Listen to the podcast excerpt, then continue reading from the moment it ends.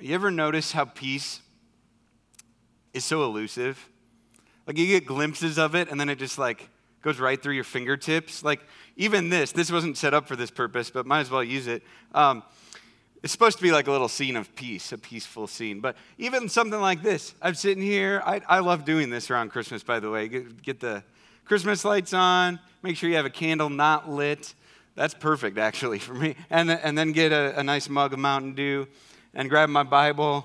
And you think I'm joking. And um, you get my, get my Bible, spend some time with Jesus, and then what inevitably happens? I have a two year old. Here's what happens they come running in, probably tackle me, and it's all over. You know, things, it, it just is, goes right through our fingertips. Peace, right? You get these glimpses of it, but then it's gone. Think of even like a honeymoon, right? Most people's honeymoon story that I talk to, for the most part, is all right. But then turns south real fast because you realize, oh, we're with each other 24 7 now. Some things start to get stirred. Some things, some emotions start to fly. So um, things like that. Think of even like vacation. You go on a vacation, and you're like, sweet, this is awesome. I'm getting a break, and then your car breaks down. Something inevitably happens. You plan and plan and plan. No matter how much you plan, something goes wrong. It just happens.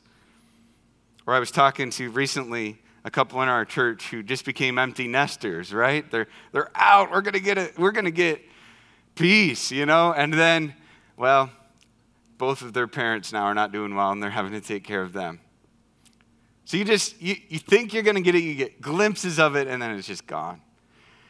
We're going to see in the Christmas story today, if you want to start turning to Matthew 1, um, we're going to be looking at Matthew 1 18 to 25. But we're going to see in this story that peace, while it's there, is kind of elusive and it's rather chaotic, even in this story. So, this is really familiar.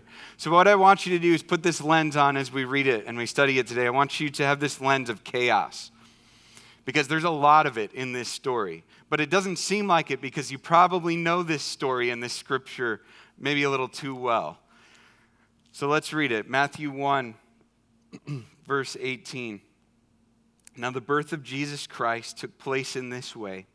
When his mother Mary had been betrothed to Joseph, before they came together, she was found to be with child from the Holy Spirit.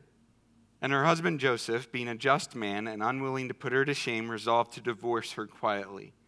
But as he considered these things, behold, an angel of the Lord appeared to him in a dream, saying, Joseph, son of David, do not fear to take Mary as your wife, for that which is conceived in her is from the Holy Spirit.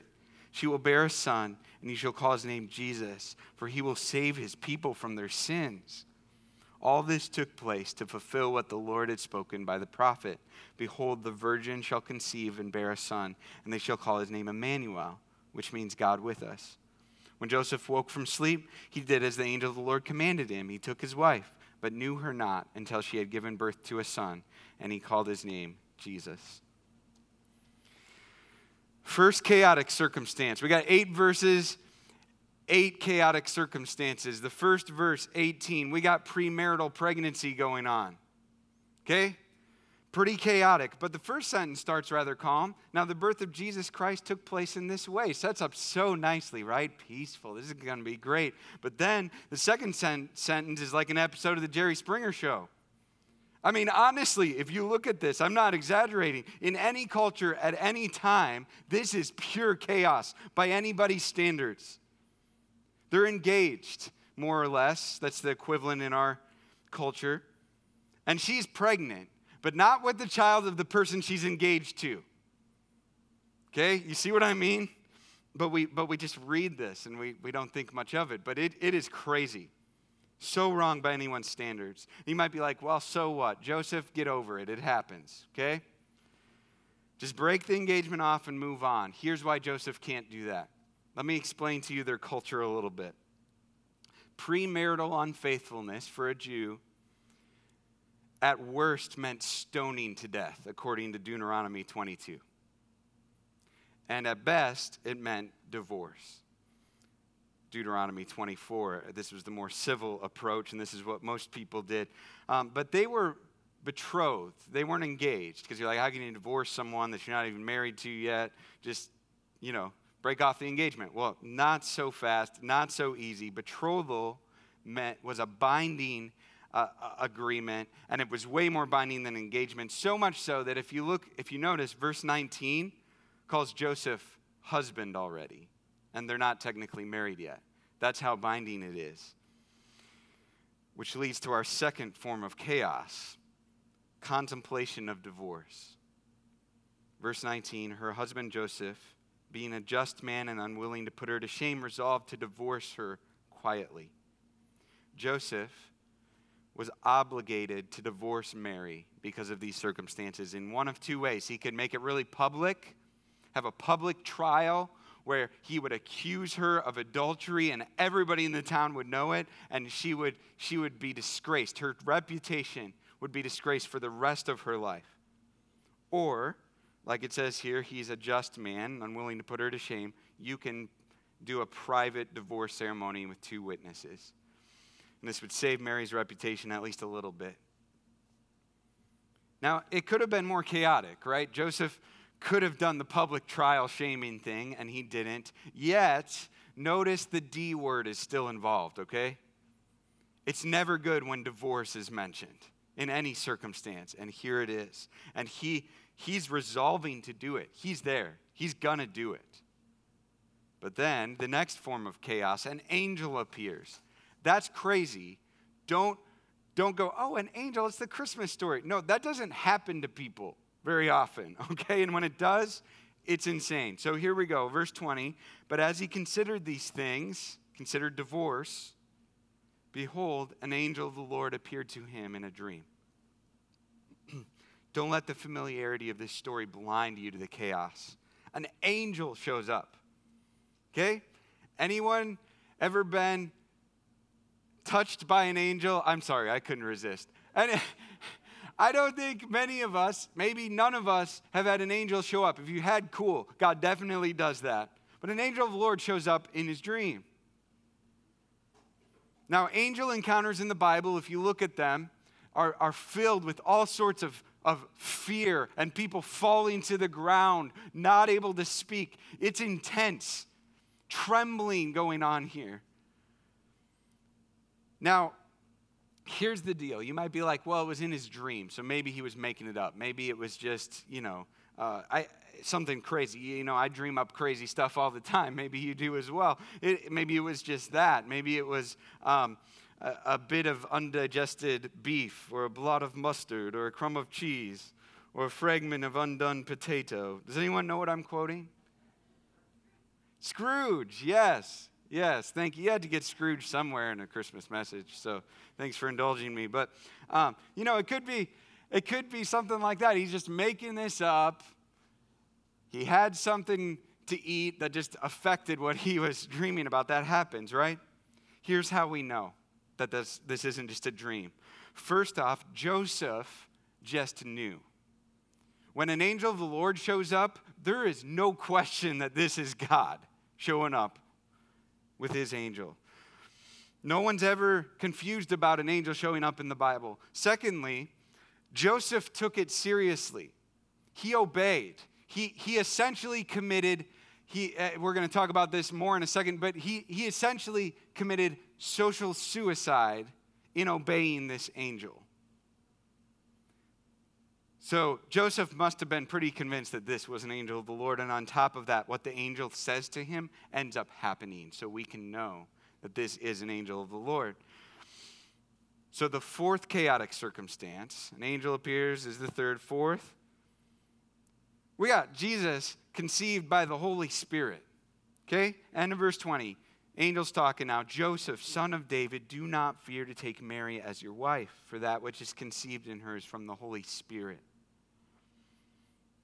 an angel reminds Joseph of his lineage. Okay, look at this. He says, Son of David. If you missed it, go back last week, watch on Facebook, listen online. Ryan Graydon did a great job with a really boring passage. Okay? But he, did, he made it engaging and we learned some things and, and, and, I was moved by it. So if you didn't hear it, please go back. I've heard that from several people. It's not just me talking here. But um, look at that. But he, we saw that Jesus' lineage includes King David. Now, this angel is clearly trying to calm Joseph's fear just by that line. Because Joseph would have known, as any good Jew at the time would have known, that the Messiah, the Savior, is going to come through the lineage of King David. And so the angel shows up and reminds him hey, Joseph, you are in the lineage of King David. He's saying, You're about to have a boy that is going to be the Savior of the world. And then he actually says that, right? You're going to have a son who's the Savior of the world. But before he even gets there, he's already alluding to it with him. And he speaks right to Joseph's situation at this very moment. I love this. Do not fear to take Mary as your wife. This angel knew that Joseph had just resolved to divorce Mary. So he speaks right to his fear. Don't be afraid to take her as your wife. Do not be afraid to do that. Go for it. You've got this. He, he's, I'm going to be, the Lord is going to be with you. You can do this. He, he's bringing him encouragement. And, and this is what God does God speaks in our lives right to our fear if we'll listen to him. But this is chaotic for two reasons, okay? Conceived by the Holy Spirit. Here's why this is chaotic the Holy Spirit conceiving a child with a human has never happened before. Secondly, Joseph now has the weighty responsibility of a stand in father for God. I don't know if you've ever thought about this. I had never thought about the Christmas story and Joseph from this angle before, but if you are a father, you know exactly what I'm talking about. Okay, here's a picture of me with my firstborn child, Joy, moments after she was born. And I was excited, but inside I was I was very afraid. What do I do with this? I I'm responsible to raise a human being? Now imagine that this child is the son of God. You are now the steward of fathering the best perfect father ever. Good luck, Joseph, right? This is why this is chaotic when he hears this, okay? The, you are now responsible for my kid, Joseph. Good luck. this is crazy. I would I don't know what I would have done. I, I Joseph is a better man than I, but he goes for it and does it. He raises this child. You know, the, the song Mary Did You Know? Mary did know, by the way, but Joseph knew as well. Joseph knew. He knew before the child is, has even been born that this is the Savior of the world. This is God's Son. Okay, fifth form of chaos this baby is a Savior. This baby is a Savior. I don't know if you've had a baby of your own before, but I can't imagine a baby doing much of anything, much less saving the world. But yet, verse 21 she will bear a son, and you shall call his name Jesus, for he will save his people from their sins. Why Jesus? Well, it actually tells us. Here's why the name Jesus. It says, For he will save. The name Jesus is the Greek form of the Hebrew word Joshua or Yeshua. And that name means Yahweh saves. Yahweh saves. Yahweh was, was the name for God that in the Old Testament was not supposed to be uttered because it, it, was so holy and reverent. It was the covenantal name of God. This is the name of God that, that, that sets him apart from any other so called deity this is, this is a God who is sovereignly in control, yet cares intimately. And so he's so holy and so great and so loving that we, we can't even say his name. And it was common for Jewish boys at this time to be named Jesus because it, it was they would name their kids this in hope and anticipation of the Savior coming. But here's the thing this Jesus, this baby boy, is actually the Savior. But not just, not a Savior like a lot of them thought. They, they wanted the, the Savior to come and, over, and, and, and overpower the Roman rulership at the time. That's what they wanted. But Jesus was bringing a much more important, powerful salvation. This baby was the Savior from sin. Sin, sin, the barrier between God and man ever since Adam and Eve took the fruit in the garden, will be taken care of by this baby. Sin, the, the robber of true peace and joy with God, will be taken care of by this baby. Sin, the culprit, the culprit behind all of the chaos in our world, uh, all of the chaos you've experienced in 2020, the culprit behind that, sin, will be taken care of by this baby. An unborn child at this point fully God, fully man, would grow up, live, and die a brutal death by crucifixion. Why? To take care of mankind's greatest problem, sin. How chaotically beautiful is that? Sixth, chaotic circumstance. An Old Testament prophecy was fulfilled, 22 and 23. All this took place to fulfill what the Lord had spoken by the prophet. Behold, the virgin shall conceive and bear a son, and they shall call his name Emmanuel, which means God with us. Here's why this is absurd. He's quoting Isaiah 7:14. Here's what you need to know about Isaiah 7:14. It was written 700 years 700 years before Jesus came on the scene. Now, a lot of people will say, well, you know, when Jesus fulfilled prophecies, he just read the Old Testament for himself and then tried to fulfill them. So it looked like he was fulfilling 700 year old prophecies. Here's the problem with that Jesus is still in the womb at this point. And this prophecy is that the virgin will bear a son.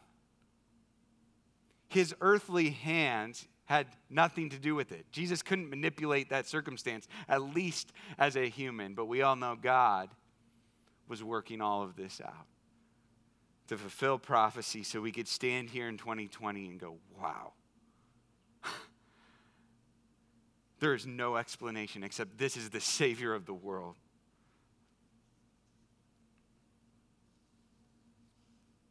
The seventh chaotic circumstance Joseph obeyed the angel. Verse 24 When Joseph woke from sleep, he did as the angel of the Lord commanded him. He took his wife against his previous decision and all societal norms, he doesn't divorce his wife. Like I said earlier, he is setting himself up for ridicule. At, at best, he's setting himself up for a little ridicule from people who believed him that they had not had intercourse yet and at worst, and this is probably most people, he was setting himself up for people to not believe him and therefore label him a liar and a fornicator. This is pretty chaotic that Joseph then went forward and obeyed. He listened to the angel. The eighth chaotic circumstance Joseph and Mary abstained Verse 25, but knew her not until she had given birth to a son, and he called his name Jesus. Most thought, most modern thought especially, would say, hey, she's pregnant. Let's just go for it. It's rather insane, that they had the self control to abstain after this. But here's what Joseph and Mary knew. They both, you see in Luke, they both were encountered by God. And while the, the details probably weren't clear, it probably was a little fuzzy to them, they understood the gravity of, of what was happening enough to go, okay, we are not going to give anyone any opportunity to say this isn't what it is. This is actually God bursting on the scene in humanity. And we don't want to muddy those waters at all. I think they understood that. So there we go. There's some chaos in the Christmas story. Merry Christmas. Have a good day. No, we're not, we're not going to stop there. I'm going to tell you about our chaos this year. Not that I need to, but I'll, I'll just fly through these. Here's, here's eight chaotic circumstances in 2020 that I can just about guarantee all of us have experienced or at least been affected by. First, the obvious COVID 19 sickness and death. No matter where you're at with this stuff, it's clear that lots of people have gotten sick and lots of people have died. Secondly, restrictions. Here we are sitting in church with masks, distancing from one another. Things have been canceled right and left. Chaos. Thirdly, isolation. Many of us have experienced isolation, even more so than normal, kind of forced isolation. And it hasn't produced good things in most of us, if we're honest. Fourth, financial hardship. Maybe that's not you, but I'm, I'm certain you know someone, or at least some organization or something you're part of that's been financially hit. Fifth, relational tensions. There's always relational tensions, right? That would be true in any year.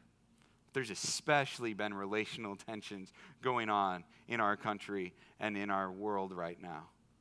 Certainly in your life as well. And then political tension. Usually, a presidential election year is chaotic. But this one, I, I, I, think we would all agree, was especially chaotic, right? Especially tense. No matter where you stand, it was, it was chaotic. And then, seventh, the derecho.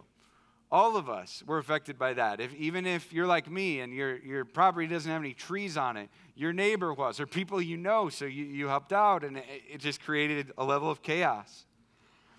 And the eighth form of chaos, you can insert for yourself your specific form of chaos. I'm sure you have one that you could add. Here's the hope, though. What seems chaotic to us isn't to God. He wasn't surprised by any of that chaos in the Christmas story, and he wasn't surprised by any of the chaos in your life this year. And that should give us profound joy and hope. Because when we think that things are just crazy, like how could anything good come from this? God is working it out. Look, look, at Galatians 4. I have it on the screen. 4 and 5. But when the fullness of time had come, at just the right time, God sent forth his son, born of a woman, born under the law, to redeem those who were under the law so that we might receive adoption as sons. At just the right time.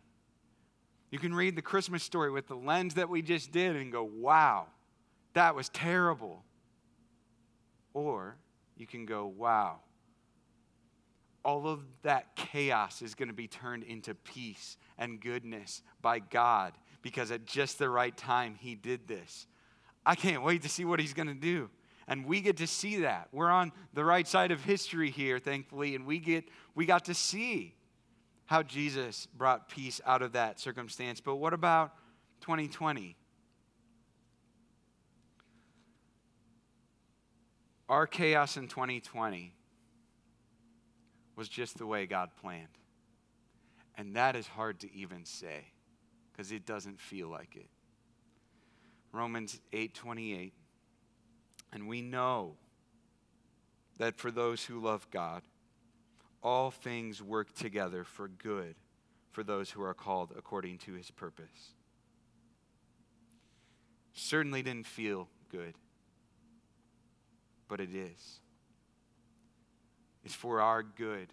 Every chaotic thing that's happened to you in 2020, God wants to use to make you more like Jesus. And becoming more like Jesus is not fun a lot of the time. But it's good. And it's for His good, right? That's actually secondary, our good, His good. It's about God, Him being honored, Him being praised. He's using it, even when we don't know why.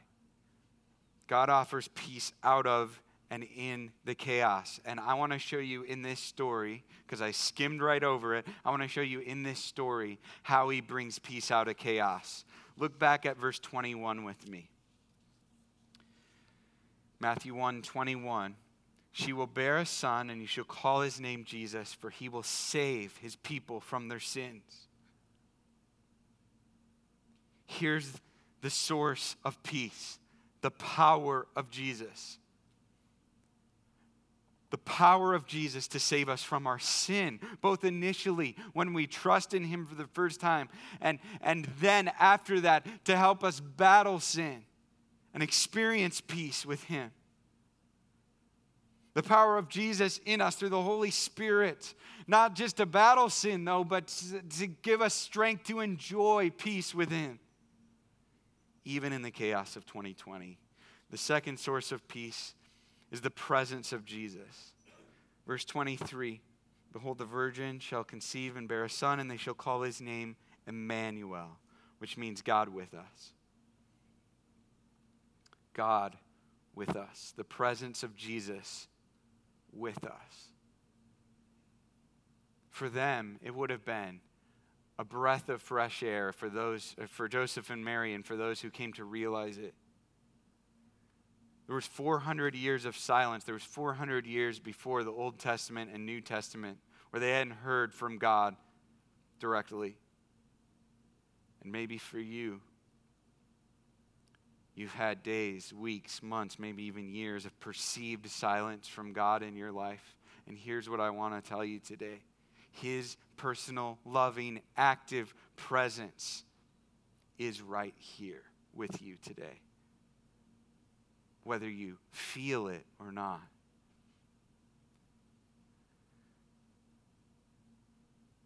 Jesus' presence is the peace that we all crave and desire and long for. Yet, if we're honest, even for us who are followers of Jesus, his power and his presence, giving us Jesus' peace still seems elusive some days, doesn't it? What do we do with that? What do we do with that when we know that Jesus is the Savior of the world, who's Emmanuel, God with us? But yet, it doesn't seem very peaceful. Here's what we do you have a decision every day, every moment of the day, to choose chaos or to pursue the peace of Christ. Isaiah 26, 3, Amanda shared it earlier. You keep him in perfect peace, whose mind is stayed on you because he trusts in you. You have a choice all the time. You can choose chaos by focusing your mind and your thoughts on the circumstances around you. Here's how you do that. Here's how you choose chaos. It's not by actually doing something, it's by doing nothing.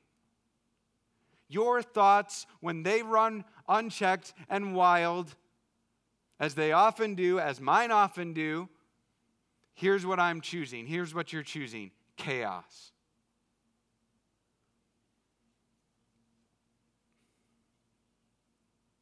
It takes no effort to choose chaos. No one, uh, at least very few people, not very often say, I am going to, to choose chaos today. I really want some. Nah. We just let everything around us affect and infect us. So we can do that choose chaos or we can pursue peace. Here's how you do that you focus your mind and your thoughts on Jesus. Sounds maybe oversimplistic, but it's not simplistic. It's beautiful. Pastor Craig Groeschel said this Your life is always moving in the direction of your strongest thoughts. Your strongest thoughts. It's not that you won't ever think about the chaos around you. In fact, I think that's a, that's a bad idea. We need to be aware of what's happening around us, and we'll certainly think about it, and we should think critically about things happening around us, particularly chaotic things, but our strongest thoughts should be focused on Christ. And that's an everyday battle to focus our strongest thoughts on Jesus. Now, how do we do that? There's a million different ways to do that. But I want to give you one simple suggestion do what Amanda is, is trying to do right now and has done in the past. Have Isaiah 26 3 ready to go. Maybe in your mind, memorize it. Maybe you write it down, put it on your mirror, on your dashboard. Maybe you put it as a banner on your phone. I don't know, but put it in front of you. And then talk to Jesus about it when your strongest th- thoughts start to become more focused on the chaos than on Jesus and go, okay, here's what I know is true. Perfect peace can come from you. This verse says so. You keep, God, I know you can keep me in perfect peace right now, even though I'm not there. Even though my thoughts are not on you, my strongest thoughts are not on you, I want them to be on you, Jesus. So help me, help me, help me, help my thoughts to be on you.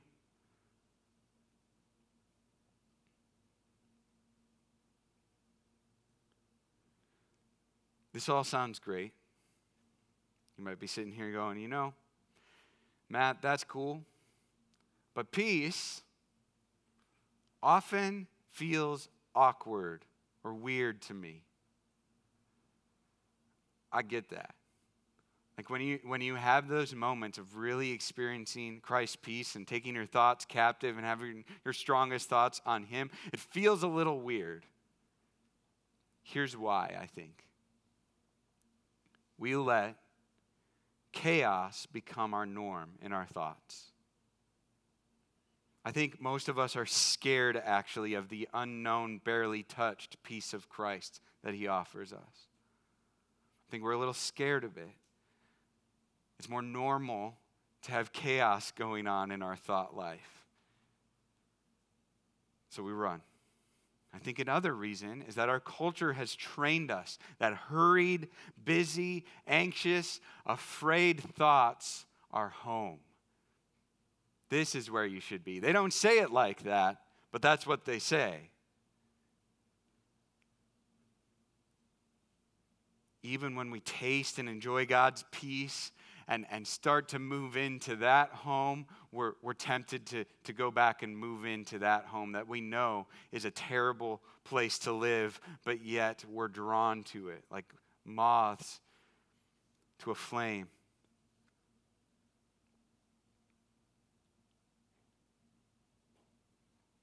I think another reason we find Jesus' peace to be a little awkward or uncomfortable sometimes is that it, for some of us, it seems too good to be true, right? Where's the angle? When's the gavel going to drop? You've had, you've had sources of peace in your life that you've run to, and they just let you down. When's the betrayal coming? Ultimately, though, I think we find peace a little awkward sometimes because we don't trust Him. It's the last line of Isaiah 26 3 says, Because He trusts in you. We don't trust that Jesus is actually as satisfying as He says He is. We don't trust that Jesus is actually as good as he says he is. We don't trust that Jesus can give us the peace that we actually long for and crave. So here, here's the invitation. Here's the invitation during Christmas this year and all of the time. And we have this choice all the time is to, to trust Jesus. He's saying, Trust me. Trust that Jesus' peace is what you've been looking for all along. Whether it's for the first time, maybe you haven't trusted in Christ, maybe it's for the first time, maybe for the millionth time, trust Him.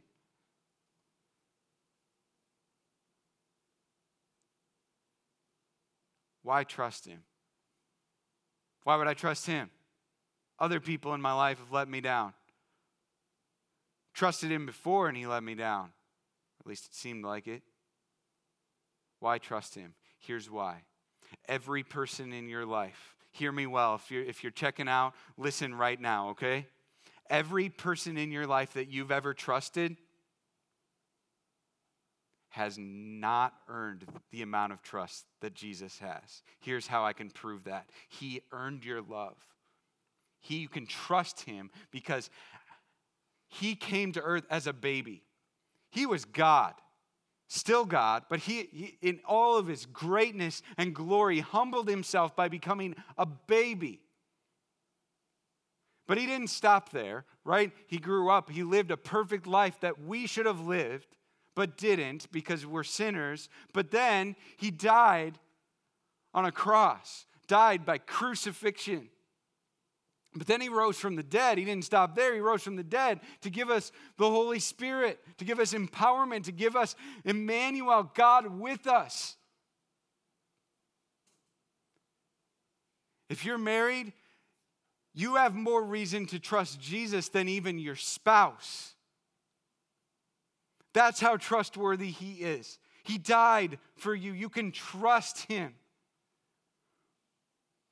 And then we need to let that trust propel us to pursue peace instead of choosing chaos. Let that trust propel us to focus our strongest thoughts on Jesus instead of on the chaos around us. Now, let me remind you of Amanda's ending today. It's on the screen. During this season of unrest and unknowns, I'm constantly faced with challenging decisions selfish ambitions and anxious thoughts, but I'm learning the art of stilling my heart, calming my mind, and looking for what God is doing during life's stormy chaos as I embrace this simple truth. You keep him in perfect peace, whose mind is stayed on you because he trusts you. Here's what I love about that ending Amanda's still in process, and so am I and so are you. So, even though what I just preached to you and called you to do, taking your thoughts captive, having your strongest thoughts focused on Christ, here's the deal. Even on your worst day of taking your thoughts captive, guess what? Jesus is still Emmanuel, God with you. That's the hope of Christ at Christmas. That even when we fail at pursuing peace and let the chaos overwhelm us, He's still with us. That's the Jesus that we can trust and enjoy each and every day, each and every moment of the day. Let's pray.